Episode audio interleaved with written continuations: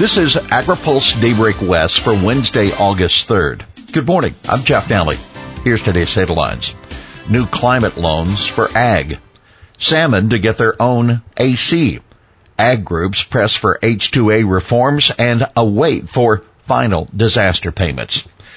iBank offers climate smart ag loans. The California Infrastructure and Economic Development Bank, iBank, is offering $25 million in low cost loans to finance climate smart agriculture projects.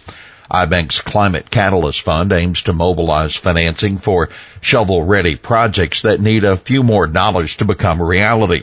The loans will go to projects that enhance productivity, improve water and energy efficiency, reduce emissions, or sequester carbon. The effects of climate change in agriculture are obvious today, and so increasingly are some of the solutions, said iBank Deputy Director for Climate Finance, Dan Adler. Well, to save salmon, feds are chilling them. Federal agencies have installed several chilling units at a hatchery for winter run Chinook salmon to counter the deepening drought impacts. With the Shasta Lake low, the water is warmer and unsuitable for salmon spawning. Warm waters lead to high mortality rates for young salmon for the last two years. Implementing this unique strategy at this critical time is essential to their survival, explained Bureau of Reclamation Regional Director Ernest Conant. Ag groups to Senate pass H2A reforms.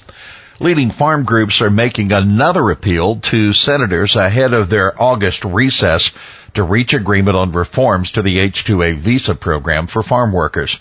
In order to protect America's domestic agricultural production, the Senate must act now to provide stability for our existing workers and make key reforms to the H-2A program, the visa program for farmers used to hire legal workers to supplement their U.S. workforce, the Ag Workforce Coalition says in a letter to Senate leaders.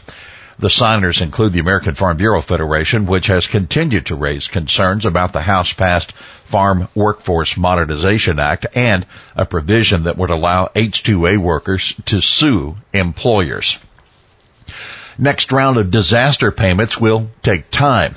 A senior official with USDA's Farm Service Agency is warning that final round of disaster aid payments under the Emergency Relief Program will take considerably more time to process. Speaking at the International Sweetener Symposium this week in Vail, Colorado, Associate FSA Administrator Steve Peterson also said he believes there is growing interest among producers for disaster assistance covering losses this year. The existing ERP program is limited to covering losses that occurred in 2020 and 2021. Peterson says the next round of ERP payments will include producers who didn't have crop insurance coverage or weren't enrolled in the non-insured crop disaster assistance program, as well as for insured farmers whose shallow losses weren't large enough to trigger indemnities. Quality losses also will be covered in the next round. Payments for losses that farmers didn't file a claim for will take longer to verify, he said. Uh, by the way, the Texas A&M University economist Bart Fischer told the sugar industry representatives that the Farm Bill's two primary commodity programs, the ag risk coverage and the price loss coverage, now account for just 3% of Farm Bill spending. The cost of the nutrition title has grown dramatically with the recent growth of the Supplemental Nutrition Assistance Program. USDA could go higher than $1 billion on climate program. USDA's flagship program for building climate markets for farm commodities has blown past expectations. Agriculture Secretary Tom Vilsack budgeted a billion dollars for the Partnerships for Climate Smart Commodities program, only to get around 20 billion in applications. Robert Bonnie, USDA Undersecretary for Farm Production and Conservation, doesn't rule out the department could allocate more than a billion dollars, but said that's up to the White House and Secretary Vilsack. The Office of Management and Budget hasn't put a limit on the program, which is being funded through the USDA Commodity Credit Corporation. Bonnie said, quote, we thought it $1 billion was big enough that it put a strong marker out there. We were frankly surprised at the level of input and the level of proposals we've gotten. The grants are likely to be announced in September, according to Bonnie, who talked to AgriPulse on the sidelines of the Sweetener Symposium in Colorado. Uh, by the way, Rebecca Larson, chief scientist for the Western Sugar Cooperative, said USDA program could help the industry in part by standardizing the way carbon emissions are measured. Standardizing across the United States is going to be really critical for us. So we have these apple to apple comparisons, she said.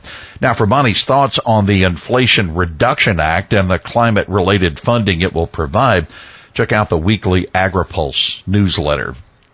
Dairy Farmers of America responds to antitrust lawsuit. Dairy Farmers of America yesterday called accusations it is violating antitrust laws by monopsonizing the Northeast milk market preposterous, irrational, and blatantly inaccurate.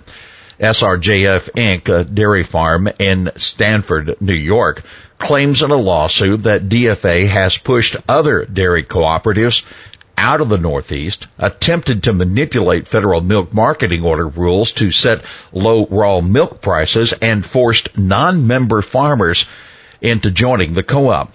DFA, a farmer-owned cooperative, said those allegations were baseless and completely without merit. Since DFA's formation, our farmer owners have worked to build a cooperative that is strategically invested in assets to ensure milk markets and provide additional returns on their investment in their cooperative. That Kristen Coady, a senior vice president of corporate affairs at DFA, in a statement. Well, here's today's He Said It. If this is a recession, folks, this is a very, very odd recession. That CoBank economist Tanner Ehmke speaking at the International Sweetener Symposium, he noted that unemployment is low while prices are still rising and the dollar is strong. Well, that's Daybreak West for this Wednesday, August 3rd. For the latest news out of Washington, D.C., visit agripulse.com. For AgriPulse Daybreak West, I'm Jeff Nalley.